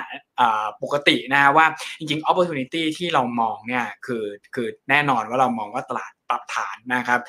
แต่ว่าจุดหนึ่งที่เรามองว่าน่าจะเป็นโอกาสก็คือว่าถ้าเกิดเราเห็นหุ้น โดยเฉพาะยิ่งหุ้นที่เป็น growth company ในฝั่งของอเมริกาเนี่ยมันปรับตัวลงมาแรง แต่ว่าอนาคตมันยังสดใสเนี่ยเราอยากจะหาการลงทุนแบบนั้นนะครับก็เลยคลิกกันว่าโอเคเขาก็อยากจะออก การลงทุนที่ 1 คือไปหาบริษัทที่ยังไม่ได้เป็นบริษัทเติบโตสูงมากๆนะครับแล้วก็ลงทุนไปตั้งแต่ช่วงที่ยังเป็นบริษัทเล็ก ๆ อยู่อ่าเล็กของอเมริกาอย่างที่คุณอีกบอกนะก็คือ ต่ำกว่าหมื่นล้านอ่าต่ำกว่าหมื่นล้านเหรียญซึ่งจริงๆก็ถือว่าใหญ่แล้วนะฮะแต่ว่าเขาก็จะมองว่าเขาต้องคิดว่าหมื่นล้านเนี่ย มันจะกลายมาเป็นเทสลาสองมันจะกลายมาเป็น Google Amazon ตัวใหม่ได้อ่าแล้วเราก็ไปดูพอร์ตเขานะเขาก็มีการโชว์แบบอ่า เขาก็เคยเจอเทสลาเขาก็เจอนะฮะอเมซอนเขาก็เจอนะครับ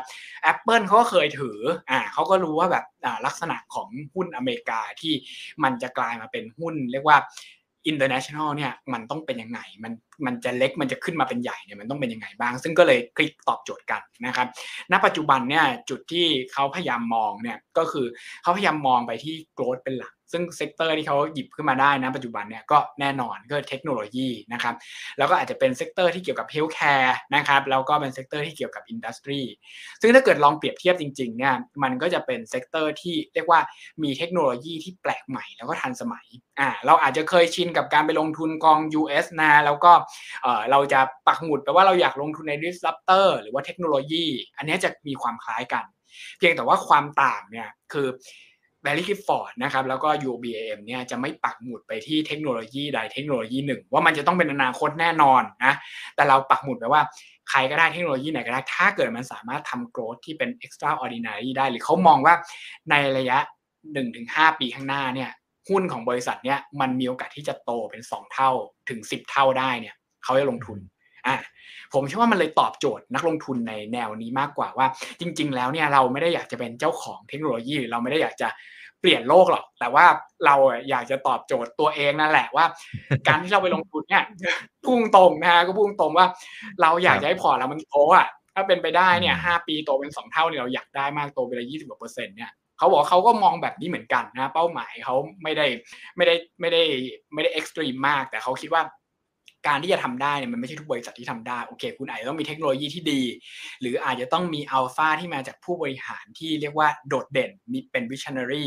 อ่าหรือว่าเป็นเอ่อ tech เป็นเรียกว่าเป็นเป็นธุรกิจที่คนให้ความสนใจมากผิดปกติอะไม่ปกติอะวิธีการหาหุ้นของเขาเนี่ยไม่ใช่ ปนั่งเปิดบูมเบิร์กแล้วก็กดกดดูว่า financial ratio อันนี้เท่าไหร่เท่าไหร่ estimate growth เท่าไหร่นะเขาจะไปเปิดดูตามแบบพวกนิตยสารของอุตสาหกรรมต่างๆเนี่ยที่เป็น leading อะแล้วก็ดูว่าเอ๊ะบริษัทที่มันดูเด่นๆมันมันดูน่าสนใจเนี่ยทั่วโลกเนี่ยมันมีอะไรบ้างอะอย่างของอเมริกาเขาก็จะหยิบขึ้นมาดูนะแล้วก็จะลองไปเปรียบเทียบว่า จริงๆ แล้วไอ้เทคโนโลยีลักษณะแบบนี้เนี่ย ในต่างประเทศหรือว่าทั่วโลกนี่มันมีมันมีโอกาสในการเติบโตมากน้อยแค่ไหน หลังจากนั้นเขาจะเอามา discuss กันแล้วลองเปรียบเทียบกัน สุดท้ายเนี่ยเขาจัดกลุ่มออกมาได้เป็นหุ้น 40ถึง60 บริษัทนะฮะซึ่งเขาคิดว่าโอเคมันมันมีโอกาสที่จะเรียกว่าเป็นเป็นยูนิคอร์นอะในอนาคตแล้วก็สามารถเติบโตได้เป็นเท่าตัวหรือว่า หลายเท่าตัวในอีก 3-5 ปีข้างหน้านะตรงนี้ผมเลยเชื่อว่าน่าสนใจนะครับ แล้วก็ความเด่นของเขาอีกอย่างหนึ่งก็คือว่าเราก็รอมานานนะฮะแล้วก็สุดท้ายเนี่ยเราคิดว่าจังหวะตอนนี้มันเหมาะอย่างที่คุยกันไปว่า คือคือเราไม่อยากซื้อหุ้น small cap ตอนเดียวคือตอนพีคนะฮะเพราะว่ามันจะแพงผิดปกติ อ่าแต่เราเนี่ยอยากจะซื้อตอนแบร์มาเก็ตหรือว่าเราอยากจะซื้อตอนตลาดปรับฐาน แต่เช่นเดียวกันนะ เราอยากจะซื้อตัวที่มีอนาคตคือปรับเสร็จแล้วเนี่ยอยู่ได้กับเราไปอีก 3-5 ปี ซึ่งเราก็เลยมีเมนเจอร์ที่ตอบโจทย์เราขึ้นมาแบบนี้นะครับสำหรับนักลงทุนที่บอกว่าโอเคอยากไปลงทุนเองนะอ่าหรือว่าชอบชอบซิกซีเล็กหุ้นรายตัวมากกว่า แล้วก็รู้สึกว่ากองทุนเนี่ยอาจจะไม่เหมาะ ผมคิดว่ากองทุนนี้ก็อาจจะเป็นหนึ่งในกองทุนที่เรามีไว้เพื่อเอาไว้ดูว่า growth manager ระดับโลกเนี่ยเขา select ตัวอะไรเข้ามาบ้างอ่าพอเราเริ่มเห็นเนี่ยเราก็จะเริ่มรู้สึกแล้วว่า โอเคมันมันมันตัวเนี้ยมันชื่อมันเริ่มคุ้นหูอ่าถ้าเกิดเราชอบเป็นการส่วนตัวเนี่ยบางบางตัวหรือว่าบางบริษัทเนี่ยผมเชื่อว่าเราสามารถเข้าไปลงทุนเองได้ แต่ว่าถ้าเกิดให้เราไปนั่งหาหุ้นนะฮะอย่างรัสเซลสองพันชื่อมันก็บอกอยู่แล้วนะมันมีสองพันตัวนะคือคือ กว่าเราจะเจอเพชรนะ มันก็ใช้ระยะเวลาระดับหนึ่งนะฮะแต่ว่าถ้าเกิดเราบอกว่าเรามีกองทุนหนึ่งที่มีผู้จัดการกองทุนระดับโลกเนี่ยคอยหาหุ้นให้แล้วก็ในพอร์ตเขาเนี่ยเขาเปิดหมดนะเขาไม่ได้โชว์แค่สามตัวห้าตัวนะฮะเหมือนเหมือนบางที่นะ อ่าเขาเปิดหมดตั้งแต่ชื่อแรกจนถึงชื่อสุดท้ายว่าเขาซื้ออะไรบ้างนะแล้วก็ทุกทุกไตรมาสเนี่ยเขาก็จะมาคุยกับเราว่าเขามีการเอาตัวไหนเข้าตัวไหนออกหน้าตาประมาณไหนบ้าง ซึ่งผมรู้สึกว่าไอการเปิดเผยข้อมูล ที่ที่หมดเลยลักษณะนี้มันน่าจะเป็นผลดีกับนักลงทุนไทยที่ก็อยู่คนละซีกโลก แต่ว่าอยากจะลงทุน พอดีแล้วจังหวะเนี่ยมันได้พอดีครับ อืมอืมครับ โอเคนะครับสำหรับกองนี้เนี่ยนะครับ เรามีนโยบายเรื่องของตาแลกเปลี่ยนอย่างไรคะเออนี่นะครับคุณยูนะครับจริงๆนโยบายอัตราแลกเปลี่ยนเนี่ยเข้าใจว่าน่าจะน่าจะเป็นดินามิกนะ แต่ว่า การทำง่ายๆของเราเลยก็คือก็เหมือนเดิมนะครับว่าวิธีการคิดของ UOBIM เนี่ยคือหนึ่งคือเราไม่ได้คิดว่าเราจะต้องไปเบ็ดค่าเงินในจังหวะใดๆอยู่แล้วนะครับ เพราะว่าจุดอ่อนจริง ๆ ของการลงทุนเนี่ยก็คือถ้าเราสมมุติการลงทุนดีจริง ๆ อ่า แล้วเราทายถูก อันนี้ไม่มีใครชมเราอยู่แล้วนะฮะอ่าถูกไหมเพราะว่าการลงทุนมันดี นักลงทุนทุกคนก็จะว่าก็ฉันเลือกกองที่ดีมานะฮะแต่เมื่อไหร่ก็ตามสมมติกองทุนมันดีเนี่ย แต่ว่า UOBAM ไม่เห็นหรือว่าทำพลาดนะอ่าแล้วผลตอบแทนมันออกมาแย่กว่าที่คิด ซึ่งมันก็เป็นไปได้อย่างเดียวคือเราไม่เห็นอ่า ถ้าเราเห็ดมันก็จะได้ผลตอบแทนเท่ากับกองกองแม่อยู่แล้วนะครับ ตรงนี้ผมเชื่อว่าเป็นดาวไซด์ของบลจซึ่งก็ก็ไม่แปลกที่บลจส่วนใหญ่เนี่ยก็จะจะเฮดแบบดินามิกแต่ว่าในความเป็นจริงก็คืออาจจะเฮดสักมันแปดสิบถึงเก้าสิบเปอร์เซ็นของ NAV อยู่แล้วนะครับ อืมอืมครับ จ่ายเงินปันผลไหมคะอ่า คุณทรงนะครับ อ่ากองแรกผมคิดว่าน่าจะไม่ จ่ายปันผลนะหลักการง่าย ๆ เลยก็คือว่าจริง ๆ แล้วเนี่ยปันผลที่เราได้จากบริษัทเราก็จะ accumulate แล้วก็ไปลงทุนต่อนะครับแต่ว่าถ้าจะมีการจ่ายปันผลแล้วดูก่อนนะว่าลักษณะของการลงทุนเนี่ยมันมันมันสอดคล้องหรือเปล่า ถ้ามองดูในเชิงของการลงทุนนี้เนี่ยถ้าถ้ามีคนที่อยากได้ปันผลเยอะๆนะเราก็อาจจะออกกองที่เป็นคลาสออโต้รีดัมชันออกมานะแต่ก็คือ ถึงจังหวะหนึ่งเราก็จะตัดการลงทุนนี้แล้วก็จ่ายออกมาในลักษณะที่คล้าย ๆ กันกับปันผลนะครับ แต่เบสิกเลยของการลงทุนเนี่ยเป้าหมายของเราคือโกรธในระยะยาว เพราะฉะนั้นในความเป็นจริงเนี่ยเราจะไม่ได้อยากจะตัดของที่อยากได้ออกมาหรอก ถ้าเมื่อไหร่เป็นการลงทุนที่เน้นดีเวเดนเนี่ยเราอาจจะตัดออกมาฉะนั้นกองเนี้ย ในจุดเริ่มต้นนะแล้วก็แล้วก็คลาสแชร์คลาสแรกที่ทำเนี่ยผมคิดว่าเราก็จะไม่มีปันผลก่อนนะครับ เพราะว่าเราอยากจะเอ่อเรียกว่าปล่อยให้การลงทุนเนี่ยมันเติบโตไปอ่าเหมือนหว่านพืชแล้วก็ลดน้ำอย่างเดียวรอมันโตนะครับ อืมอืมครับเออแล้วสไตล์สไตล์ของกองนี่ครับพี่โจ๊กเวลาที่เขาจะขายเนี่ยเขาเขาดูปัจจัยไหนบ้างครับนะฮะว่าถึงตรงเนี้ยขายแล้วสวิชไปตัวอื่นละนะครับ เป็นสไตล์แบบไหนฮะอ่า ในความเป็นจริงนะ ในความเป็นจริงเนี่ยง่ายที่สุดเลยของเขาเนี่ยก็คือ ถ้าเขาลงทุนนะครับ โดยปกตินะ ถ้าสัดส่วนของเขาเนี่ยมันเพิ่มลดมันมักจะมาจากราคาที่ปรับตัวขึ้นหรือลง อันนี้ข้อหนึ่งก่อนนะครับอ่าอย่างเช่นวิธีวิธีคิดง่ายที่สุดเลยคือว่า พอเวลาเขาเข้าไปลงทุนเนี่ยอ่าสมมุติมีสี่สิบมีห้าสิบตัวละกันมีห้าสิบตัวเนี่ยหมายความว่าไง หมายความว่าเริ่มต้นเนี่ย บริษัททุกบริษัทเนี่ยส่วนใหญ่มันก็จะเริ่มประมาณเกลี่ยนะประมาณสองเปอร์เซ็นพอผ่านไปสักสามเดือนนะมันจะเริ่มมีบริษัทที่ใหญ่เล็กสลับกันตึ๊บตึ๊บตึ๊บถูกต้องไหมฮะอ่า มันก็จะมีบริษัทที่ใหญ่ขึ้นมาพอใหญ่ขึ้นมา อ่า แล้วก็สมมุติหลุดคุณทีเรียบางอย่าง เช่น กลายกลายเป็นบริษัทที่เขารู้สึกว่ามันมาชัวร์ละหรือว่ามันไม่ได้มีโอกาสที่จะเติบโตได้ไปตลอดละเขาก็จะขายออกไปอะแล้วเขาก็จะหาบริษัทใหม่ที่เขารู้สึกว่าในอนาคตเนี่ยมันมีโอกาสที่จะเติบโตสูงเนี่ยเข้ามาแทน นะครับกับอีกแบบหนึ่งก็คือว่ามันเกิน threshold ที่เขาตั้งไว้อ่าเช่นมันสูงเกินมากๆ อย่างเช่นอ่าอย่างของประเทศไทยเนี่ยก็คือสูงเกิน 10%นะครับอ่าแล้วเรามีตั้งขอบสัดส่วนไว้เขาอาจจะมีการ trim สัดส่วนลงมาให้ลงมาเหลือต่ำสิบกว่าๆหน่อยนะครับเพื่อเพื่อให้อยู่ในกรอบที่เราลงทุน เพราะฉะนั้นมันก็จะไม่แบบ extreme เกินไป ส่วนตัวที่หายไปเนี่ยส่วนใหญ่มันจะ reflect จากราคามาตั้งแต่ต้นอยู่แล้วล่ะว่า คือถ้าเกิดเขาลงทุนไปแล้วนะครับ แล้วมัน อย่างที่เราบอกนะครับเป้าหมายของการลงทุนเนี่ยทั้ง Baillie Gifford และ UOBAM มีเป้าหมายเดียวกันก็คือว่าพอร์ตต้องโต เพราะฉะนั้นเนี่ยเขาจะรู้สึกเหมือนเราเลยก็คือว่าเมื่อไหร่ก็ตามที่หุ้นที่เขาเลือกมาเนี่ยเขาคิดว่ามันจะขึ้นแต่มันลงเนี่ยแสดงมันมีปัญหาละแต่ว่าสัดส่วนมันจะเล็กลงไปเองโดยอัตโนมัตินะอ่า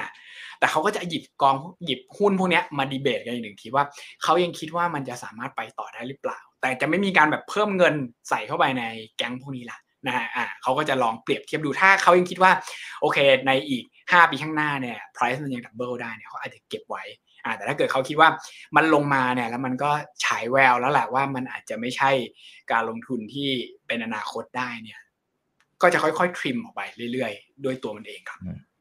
อืมครับ อ่า ก็จะเห็นภาพนะครับ จะได้รู้ว่าสไตล์ของกองเป็นแบบนี้นะฮะเอ่อคุณพรเพลินนะฮะพรพันธ์นะครับ bear market จะจบอีกนานแค่ไหนมีวิธีการหรือเทคนิคในการดูอย่างไรคะ ให้ดรโจ๊กช่วยอธิบายหน่อยค่ะ bear market เนี่ยก็ถ้าเอาง่ายที่สุดเลยนะ ก็คือจบตอนที่ธนาคารกลางเนี่ยหยุดขึ้นดอกเบี้ยนะแล้วก็กลับตัวมามาบอกว่าจะหนึ่งคือไม่ขึ้นดอกเบี้ยแล้วนะครับ ข้อ 2 ก็คือว่าอาจจะต้องกลับไปลดดอกเบี้ยอีกอันนั้นผมเชื่อว่าจบเลยนะสำหรับรอบนี้นะส่วน bottom เนี่ยคือไม่มีใคร รู้ได้นะว่ามันจะอยู่ตรงไหน เพราะว่าการที่เราจะเห็น bottom เนี่ยเราเราต้องเราต้องเห็นมันเด้งขึ้นมาแล้วอะเพราะถ้าเราไม่เห็นเด้งขึ้นมามันเกิดขึ้นแล้วถูกเราจะเห็นทีหลังเสมอนะครับ เพราะฉะนั้นเนี่ยตรงนี้ผมไม่รู้แต่ผมรู้อย่างหนึ่งว่าหุ้นอเมริกาเนี่ยเมื่อไหร่ที่มันถูกหรือมันแพง มันจะสะท้อนได้อีกอย่างหนึ่งว่าอนาคตของการเติบโตระยะยาวเนี่ยมันเป็นประมาณเท่าไหร่ ณ ปัจจุบันเนี่ย เราลงมาจากระดับสูงสุดตลอดการก็คือ S&P 500 เนี่ยประมาณ 4,800 นะฮะ 4,800 กว่าๆ ลองคิดดู ตอนนี้เราอยู่ประมาณ 4,400 หมายความว่าเราลงมาแล้วประมาณ 10%อ่า เราลงมาแล้วประมาณ 10%นะฮะ 10%ตรงนี้ความหมายมันจะมีมากเลยถ้า PE ของมัน long term PE ของมันเนี่ยอยู่ในระดับที่ต่ำแล้วต่ำลงไปอีก เตรียมพร้อมเด้ง แต่ของเราเนี่ยมันมาจาก PE ระดับที่เรียกว่า long term PE เนี่ยกดดูได้นะ Cape PE เอ่อเรามาจากระดับประมาณ 38 เท่า แพงที่สุดในประวัติศาสตร์เพราะฉะนั้นการที่เราลงมาประมาณ 10%เนี่ยหมายถึงว่า PE เนี่ยมัน contract ลงมาจากจากประมาณเกือบ 40เนี่ยลงมาเหลือประมาณ 35พูดไงดี คือเรายังแพงกว่าช่วงพีคของวิกฤต .com ประมาณ 20% เอางี้แล้วกันนะฮะเอางี้แล้วกันคำถามคือมันจะลงไปต่อได้ไหมเนี่ยผมไม่รู้ว่ามันจะต้องลงไปคอนแทคประมาณไหน แต่ว่าถ้าเกิดนโยบายการเงินยังเข้มงวดอยู่นะครับแล้วเรายังต้องไล่ตามเงินเฟ้อแล้วเดี๋ยวเศรษฐกิจจะชะลอตัวเนี่ย ผมเชื่อว่ามันน่าจะมีอีกสักมันน่าจะมีสักเครื่องหนึ่งที่ลงไปนะครับแล้วผมเชื่อว่าคนที่ตอนนี้มันไม่ลงคือถ้าคิดง่าย ๆ คือ จริงๆเนี่ยถ้าไม่เอาหุ้นใหญ่ของอเมริกามาลองคิดดูเนี่ยผมเชื่อว่าตอนนี้มันมันเกือบจะเป็นเรียกว่าเป็นเลยครึ่งทางของแบร์มาเก็ตไปแล้วอะเพราะว่าอย่างที่บอกนะครับว่าหุ้นกว่า 50%ของตลาดเนี่ยมันมันมันลงไปแบบมันลงไปเกินลบ 30%กันไปหมดแล้วอะแต่มันมีหุ้นใหญ่เนี่ยแหละ ที่มันยังสู้งานอยู่นะ มันก็เลยทำให้ S&P ห้าร้อยเนี่ยมันดูถ้ามันดูแบบอึดมากเลยมันไม่ลงนะแต่เมื่อไหร่ก็ตามที่หุ้นใหญ่ลงนะผมเชื่อว่าก็ จะเป็นอีกหนึ่งสัญญาณนะว่าทั้งตลาดเนี่ยมันปรับฐานลงมาหมดแล้วนะครับ ก็ตรงนั้นก็อาจจะเป็นจุดจบของ bear market ได้เช่นเดียวกันครับ ครับคุณสุขสันต์นะฮะเขาบอกว่าบริษัทไหนที่มี debt to equity ratio แบบเยอะๆเลยนะครับนี่สินต่อทุนเยอะๆเนี่ยน่าเป็นห่วงไหมฮะอาจจะถึงขั้นเพิ่มทุนหรือเปล่าจากรอบนี้ครับที่เฟดกำลังจะทยอยขึ้นดอกเบี้ย โอ้ยจริง ๆ น่าเป็นห่วงมากนะฮะแล้วก็บริษัทพวกนี้เนี่ยส่วนใหญ่จะเป็นธุรกิจที่ค่อนข้างเป็นธุรกิจเก่าๆพอสมควรนะฮะก็ ตนเป็นที่พึ่งแห่งตนนะคือกู้เยอะก็ต้องหาทางใช้มาก่อน แล้วก็ตอนนี้เนี่ยคือคือ key point หลัก ๆ ของการเพิ่มทุนเนี่ยมันอาจจะไม่ได้ง่ายมากนักในช่วงที่ตลาดมันเป็น downtrend แบบนี้คือใครจะซื้อหุ้นเพิ่มทุนนะว่าหุ้นหุ้นมันลงอยู่นะครับเช่นเดียวกันนะคือถ้าเกิดเราจะกู้มาทบเนี่ยก็ก็ต้องยอมรับต้นทุนที่สูงขึ้น แต่ว่าถ้ามองโลกในแง่ดีจริง ๆ เนี่ยก็คือ ผมเชื่อว่าเหตุการณ์นี้ถ้าไม่ได้ลากไปยาวมากอ่าถ้าไม่ได้ลากไปยาวมากลองนึกสภาพนะครับว่า ต่อให้เฟดขึ้นดอกเบี้ยเนี่ยเต็มที่ปีนี้ทั้งหมด 7 ครั้งอย่างที่ทุกคนเเรียกว่าไม่ทุกคนแล้วกันอย่างที่บางบางสถาบันการเงินเนี่ยมองไว้ว่าแบบอันนี้เป็นเป็น extreme เนี่ยบวกจากณปัจจุบันเนี่ยก็ยังไม่ถึง 2%เพราะฉะนั้นจริงๆอะถ้าเกิดเป็น business ที่เขาสามารถ grow ในส่วนของ e a r n i n g ได้ เยอะอยู่แล้วเนี่ยอ่า ROE สักประมาณแบบ 20 กว่าเนี่ย คือโดนกดดันด้านต้นทุนเพิ่มขึ้นประมาณ2%ถ้า ถ้ายังไหว อ่า มันก็มันก็ยังไปต่อได้ ซึ่งถ้าถ้ามันอยู่ไม่นานเกิน 2-3 ปีเนี่ย ผมเชื่อว่าก็ก็อาจจะมีโอกาสในช่วงแถวๆนั้นนะครับ แต่ว่าถ้าเกิดเราเห็นคนที่มี debt to เนี่ย to equity สูงๆนะ คือถ้าให้เลือกลงทุนถ้าเป็นในสายของนักกลยุทธ์เนี่ย ผมจะอยากลงทุนในหนี้ของมันมากกว่าลงทุนในหุ้นนะ เพราะว่าถ้าถ้าโอกาสที่ซื้อหุ้นมาแล้วมันจะปรับฐานเนี่ยมันก็จะมีความเป็นไปได้สูงกว่านะครับในช่วงแบบนี้ ครับโอเคครับขอบคุณนะครับ คุณกิฟต์นะฮะคุณกิฟต์ถามเข้ามานะครับ น่าสนใจเหมือนกันเขาบอกหุ้นใหญ่นะพื้นฐานดี แต่ราคาแพงถ้าไปดู PE เนี่ยนะครับ มันอาจจะมีบางช่วง 50-70 เท่าเนี่ยอาจารย์โจ๊กเนี่ยยังให้ความสนใจในหุ้นประเภทนี้หรือไม่นะครับ ถ้าเทียบกับกลุ่มกลางกลุ่มเล็ก นะครับที่ตอนนี้คนอาจจะยังไม่ได้สนใจอะไรมากมาย PE ก็ยังไม่ได้สูงอะไรมากมายนะแต่หุ้นใหญ่เขาโอ้โหวางพื้นฐานดีนะฮะมี network effect มีทุกสิ่งทุกอย่างนะฮะแล้วก็มีแฟนคลับไปถึงฐานผู้ใช้เนี่ยก็เยอะพอสมควรแล้ว ในมุมนี้เนี่ยพี่โจ๊กเลือกอย่างไร จริงๆมีตอบไปบ้างบางส่วนแล้วแหละในในเรื่องของระยะสั้นระยะยาวมีตรงไหนอยากจะเสริมไหมครับ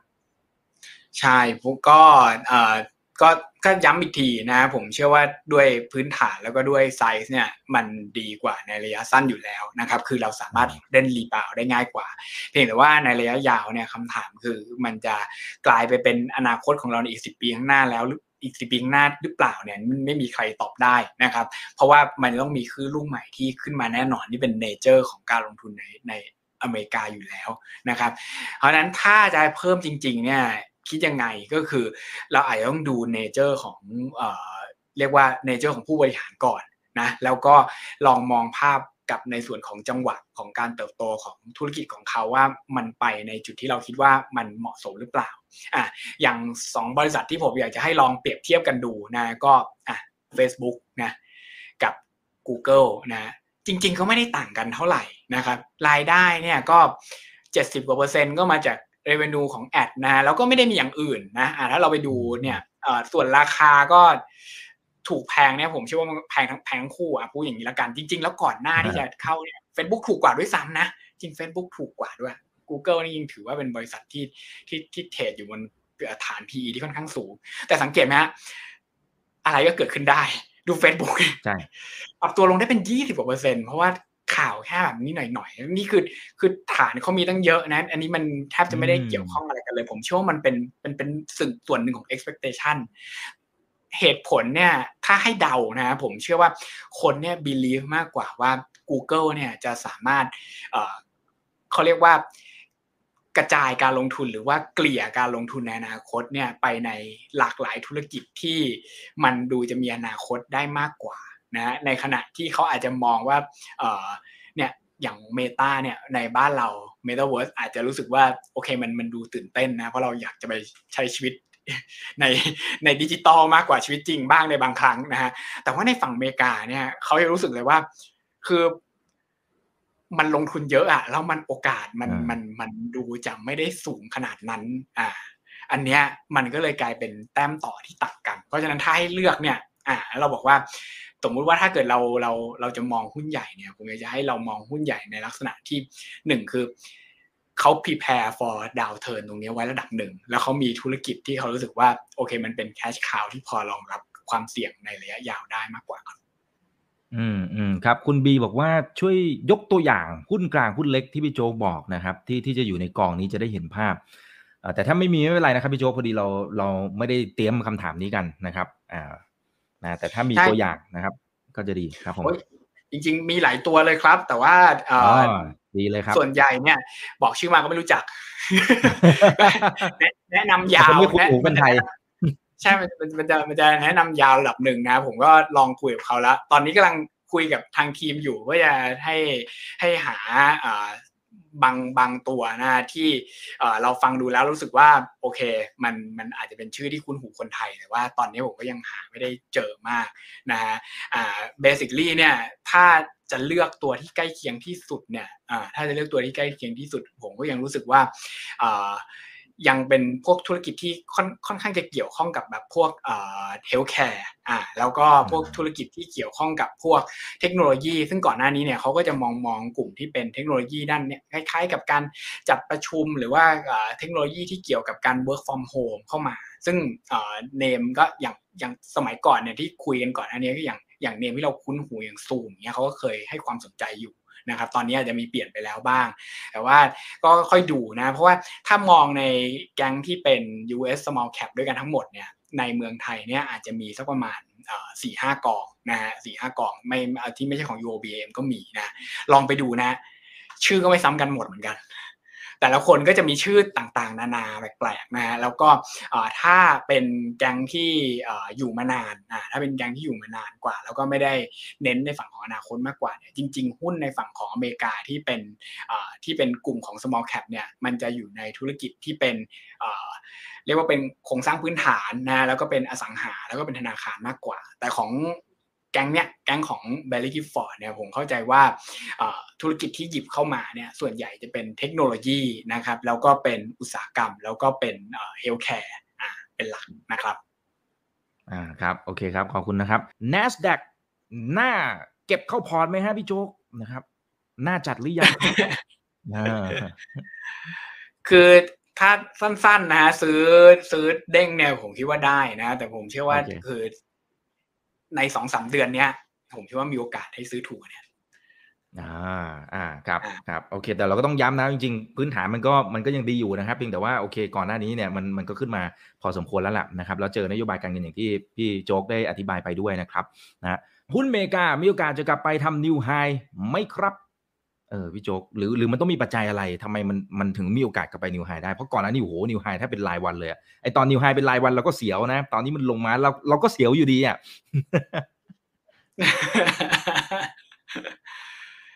คือปีที่แล้วเนี่ยโหยังฟันธงไปอยู่เลยนะว่า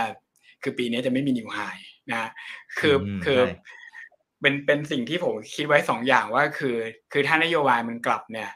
จุดแรกเลยก็คือว่า โอเคอจนกว่านโยบายมันจะพลิกกลับมาเป็นเป็นผ่อนคลายเนี่ยโอกาสที่จะขึ้นไปข้างบนเนี่ยมันมันไม่ง่ายนะครับอ่า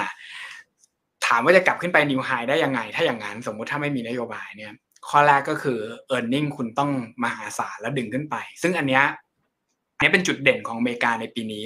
คือปีนี้เนี่ยจะสังเกตเห็นว่าความเหมือนอย่างเดียวกับปี 2021 เนี่ยคือบริษัทแทบจะทุกบริษัทเนี้ยออกมาแล้วให้ estimate growth เนี่ยที่ต่ำไว้ก่อน อันนี้อันนี้เป็นแปลกปกติแล้วอเมริกาเนี่ยมักจะออกมาแล้วก็บอกว่าโอเคต้องปีนี้ต้องโกรธสูงๆนะ ซึ่งซึ่งผมคิดว่าเป็นเนเจอร์ของของบริษัทอเมริกาที่อยู่ในช่วงที่มีการเปลี่ยนถ่ายพอดี อ่า เช่นมีวิกฤตมาแล้วก็กำลังกำลังเริ่มต้นธุรกิจกันแบบใหม่ อ่ากำลังอาจจะเข้าสู่วัฏจักรเศรษฐกิจแบบใหม่ แล้วพอดีมันมีปัญหาเงินเฟ้อเข้ามาพอดีด้วยเนี่ย พวกนี้ก็จะรู้สึกว่าประมาณตนอะ อ่าเพราะฉะนั้นเดี๋ยวสักพักหนึ่งเนี่ยเราจะเห็นว่านักวิเคราะห์เนี่ยจะประมาณตัวเลข e a r n i n g ของปีนี้ต่ำลงอ่าหลังจากนั้นเนี่ยมันจะ overestimate อันนี้มีโอกาสที่จะเด้งกลับขึ้นมาได้ แต่คำถามคือมันจะกลับไป new high ได้เหมือนเดิมไหมเนี่ย อันนี้ผมเชื่อว่าถ้าถ้ามันไม่ได้แบบ overestimate ได้อย่างปีที่แล้วเนี่ย ปีที่แล้วสังเกตนะ หุ้นทั่วโลกไม่ได้ดีมากแต่หุ้นอเมริกาดีมาก บวก 20เปอร์เซ็นต์แล้วก็ทำ new high รัวๆ เหตุผล underlying มันก็คือ 80%ของหุ้นในสหรัฐเนี่ยทำได้ดีกว่าที่นักวิเคราะห์ประเมินไว้ต้นปี แต่ว่า 80%เนี่ยคือสถิติโลกนะสถิติของอเมริกา ไม่เคยไม่เคยแบบ over estimate คือคือ analyst ไม่เคยวิเคราะห์ต่ำขนาดนั้นมาตั้งแต่ ไหนแต่ไรอะเพิ่งเคยมาเจอปีที่ผ่านมาเนี่ย ซึ่งปีนี้โอเค บริษัทก็ทำแบบเดิมแหละ คือให้ estimate ต่ำไว้ก่อน แต่โอกาสที่มันจะแบบ over estimate ถึง 80-90%เนี่ยผมเชื่อว่ายากนะฮะผมคิดว่าขึ้นมาได้สักครึ่งหนึ่งของของเนี่ยสักหรือว่าไปเทสอีกหนึ่งทีแล้วปรับตัวลงเนี่ยอันนี้ อันนี้อาจจะพอมีสิทธิ์นะอืมอืมครับโอเคครับ ขอบคุณครับกองนี้มีนโยบายที่อยากจะถือบางช่วงจะถือเงินสดบ้างไหมคะหรือเขาลงทุนแบบเต็มร้อยเปอร์เซ็นเลยพี่โจ๊ก ช่วยอธิบายตรงนี้หน่อยค่ะ อืมในเรื่องของนโยบายถือเงินสดเนี่ย ในความเป็นจริงสามารถทำได้นะฮะก็ก็ตามนโยบายของการลงทุนเนี่ย maximum ที่เราถือได้เนี่ยผมเข้าใจว่าประมาณ 20กว่าเปอร์เซ็นต์แต่ key point ก็คือออยู่ที่จังหวะ คือคือถ้าจังหวะที่หุ้นแพงมากเนี่ยผมเชื่อว่าแล้วมี downside ข้างล่างเยอะๆเนี่ยมันมันมีความเป็นไปได้ที่เราจะถือ cash อยู่แล้ว แต่ว่าถ้าเกิดมันเป็นจังหวะที่ หุ้นไม่ได้แพงมากแล้วเรายังคิดว่า มันน่าจะตอบโจทย์การลงทุนในอนาคตเนี่ยผมเชื่อว่าเราก็จะถือเต็มนะฮะอย่างสำหรับกองนี้เนี่ยด้วยเป้าหมายเนี่ยเราไม่ได้อยากจะสร้างกองที่เป็น tactical ขนาดนั้นอยู่แล้ว หมายความว่ายังไง หมายความว่าคือเราไม่ได้อยากจะทำมาเก็ตมากนะว่า ตอนนี้มันจะขึ้นตอนนี้มันจะลง เพียงแต่ว่าสิ่งที่เราอยากให้นักลงทุนได้ แล้วก็สิ่งที่เราตั้งใจไว้จริง ๆ ก็คือ นึกสภาพว่าเราไม่อยากจะ ให้มันมีวันไหนเนี่ยที่หุ้นมันขึ้นอ่าอย่างเช่นมันลงเนี่ยนี่ไม่เป็นไรนะเราหลบได้ก็ก็ก็ดีนะแต่ว่าถ้าย้อนกลับไปดูประวัติศาสตร์ของหุ้นอเมริกาเนี่ยเราจะเห็นเลยว่าอย่าง 20 ปีที่ผ่านมาเนี่ยถ้าเกิดเราตัดช่วงวันที่ดีที่สุดอ่าเราตัดช่วงวันที่ดีที่สุดของอเมริกานะคือเราถือไม่ตลอดนะแล้วเราก็เรารอกลัวว่ามันจะลงอะเราก็ไม่ไม่ถือนะถ้าเราตัดช่วงที่ดีที่สุด 10%บนออกไปเนี่ย หุ้นอเมริกานี่จะไม่ต่างจากหุ้นทั่วโลกเลยนะ จะงึดจะธรรมดาปีหนึ่งบวกแบบแปดเก้าเปอร์เซ็นต์อะจะทำไม่ได้หรอกสิบห้าสิบหกเปอร์เซ็นต์อะไรเหมือนอย่างที่เราเห็นเนี่ยอ่าเพราะฉะนั้นเนี่ยเรารู้สึกว่าจังหวะเนี้ยเป็นจังหวะที่หนึ่งคือมันสะสมได้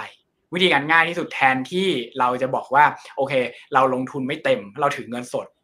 เราคิดอย่างนี้ดีกว่าว่าเราลงทุนเต็มให้ก่อน และเราสักเจสนักลงทุนว่าถ้าเกิดท่านคิดว่ามันมีความเสี่ยงในอนาคต ท่านค่อยๆทยอยลงทุนในกองทุนอ่าแทนที่บอกว่าจะลงทุนมีร้อยบาทลงร้อยเลยเนี่ย เราแบ่งห้าไม้นะจันถึงสุกอะไรอย่างนี้อะ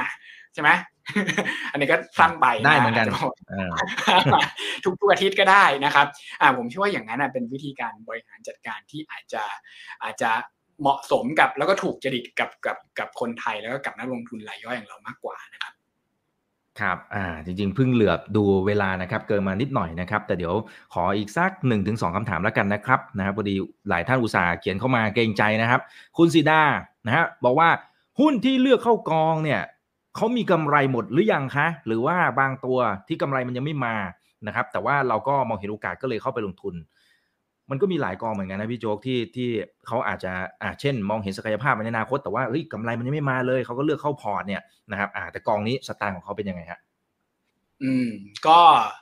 ก็ต้องตอบตามความจริงนะครับ ผมเชื่อว่าหุ้นประมาณเจ็ดสิบเปอร์เซ็นต์ของการลงทุนเนี่ยทำกำไรได้บ้างแล้วอ่าแต่อาจจะไม่เยอะมาก เพราะว่าหนึ่งคือคือถ้าทำกำไรได้เยอะมากเนี่ย การจะ grow มันก็ไม่ได้เยอะอยู่แล้วอ่าพอเวลาในเชิงของการเปรียบเทียบว่ามันจะสามารถสร้างเซอร์ไพรส์ในในมุมของ e a r n i n g growth ได้เยอะๆเนี่ยมันก็จะน้อยลง เพราะฉะนั้นเนี่ยด้วยเนเจอร์ของกองทุนเนี่ยก็จะไม่ได้เลือกบริษัทที่ทำกำไรได้สูงมาตั้งแต่ต้นอยู่แล้ว ส่วนข้อ2เนี่ยคือ positive reaction ของของหุ้นที่ไม่มีกำไรแล้วพลิกกลับมาเป็นกำไรเนี่ยมันมี positive reaction บนราคาหุ้นที่สูงกว่า อ่าเพราะฉะนั้นมันก็ไม่ได้มันก็ไม่น่าแปลกเท่าไหร่ที่มันในในลักษณะของการลงทุนลักษณะเนี้ยมันอาจจะมีประมาณแบบสามสิบเปอร์เซ็นของของการลงทุนเนี่ยที่บริษัทมีโอกาสที่จะทำอะไรแน่อนาคตแต่ณปัจจุบันเนี่ยยังเบิร์นแคชอยู่อ่าผมพูดอย่างนี้ละกันนะเพราะว่าสิ่งเป้าหมายของเขาเนี่ยก็ ก็ต้องต้องย้ำอีกหนึ่งทีนะว่ากองนี้จริงๆแล้วมันก็เป็นกองที่ค่อนข้างคอนเซนเทรตแล้วก็มีความเสี่ยงแล้วผู้จัดการกองทุนเนี่ยก็ก็มั่นใจพอสมควรว่าเขามองเก่งนะอะเป้าหมายของเขาคือการทำให้ราคาของหุ้นเนี่ยอะซื้อแล้วราคาของหุ้นมันสามารถดับเบิลขึ้นไปได้ไม่ได้เป็นเป้าหมายในการเก็บเออร์เน็งมาตั้งแต่ต้นเขาเนี่ยผมคุยกับเขาแล้วก็มันจะวนไปวนมาอยู่แถวนี้นะครับว่า คือเขาตั้งใจจะเห็นแบบคือบางที หุ้นบางบางตัวเนี่ยมันก็ต้องใช้กำไรในการโตแหละอ่า ราคาหุ้น แต่ว่าบางตัวมันก็ใช้จากการพลิกจากการไม่มีกำไรที่มันเป็นกำไรในการโตหุ้นได้เหมือนกันนะครับครับอ่าโอเคเอาละฮะสุดท้ายนะครับ จริงๆมีหลายคำถามดีๆนะ แต่ว่าขอเป็นคำถามสุดท้ายแล้วกันนะครับเขาบอกว่ากองนี้เนี่ย เปิดให้ซื้อขายในสตรีมมิ่งไหมคะ เห็นรอบที่แล้วเนี่ยนะสามารถซื้อได้กองนี้ซื้อได้ไหมคะ คุณแก๊ปเกือบแล้วครับ แต่ยังไม่ได้เอาเหรอฮะครับโอเคในกระบวนการนี้เหรอครับครับผมคืออไม่ถึงขนาดนั้นครับ คือกองนี้ยังเป็นลักษณะของ mutual fund อยู่นะครับ ก็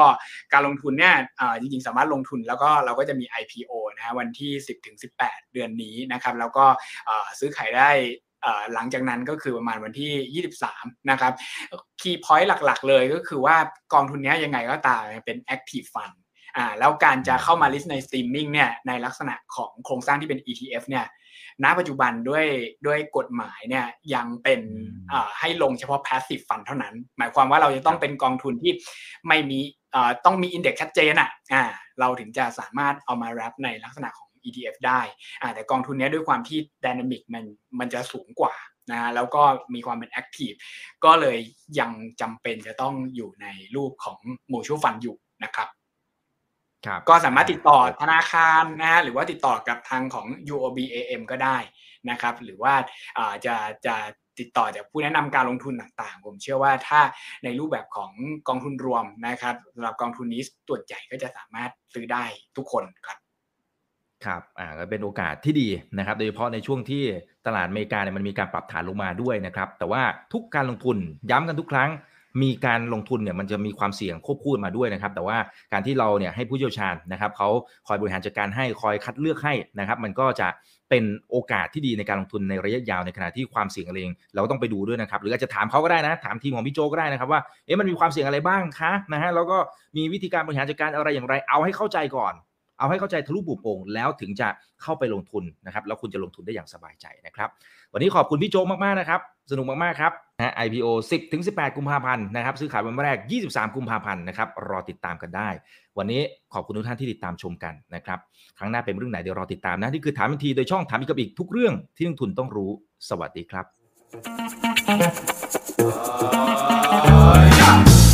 ถ้าชื่นชอบคอนเทนต์แบบนี้อย่าลืมกดติดตามช่องทางอื่นๆด้วยนะครับ ว่าจะเป็น Facebook, YouTube, Line Official, Instagram และ Twitter จะได้ไม่พลาดการวิเคราะห์และมุมมองเศรษฐกิจ และการลงทุนดีๆ แบบนี้ครับ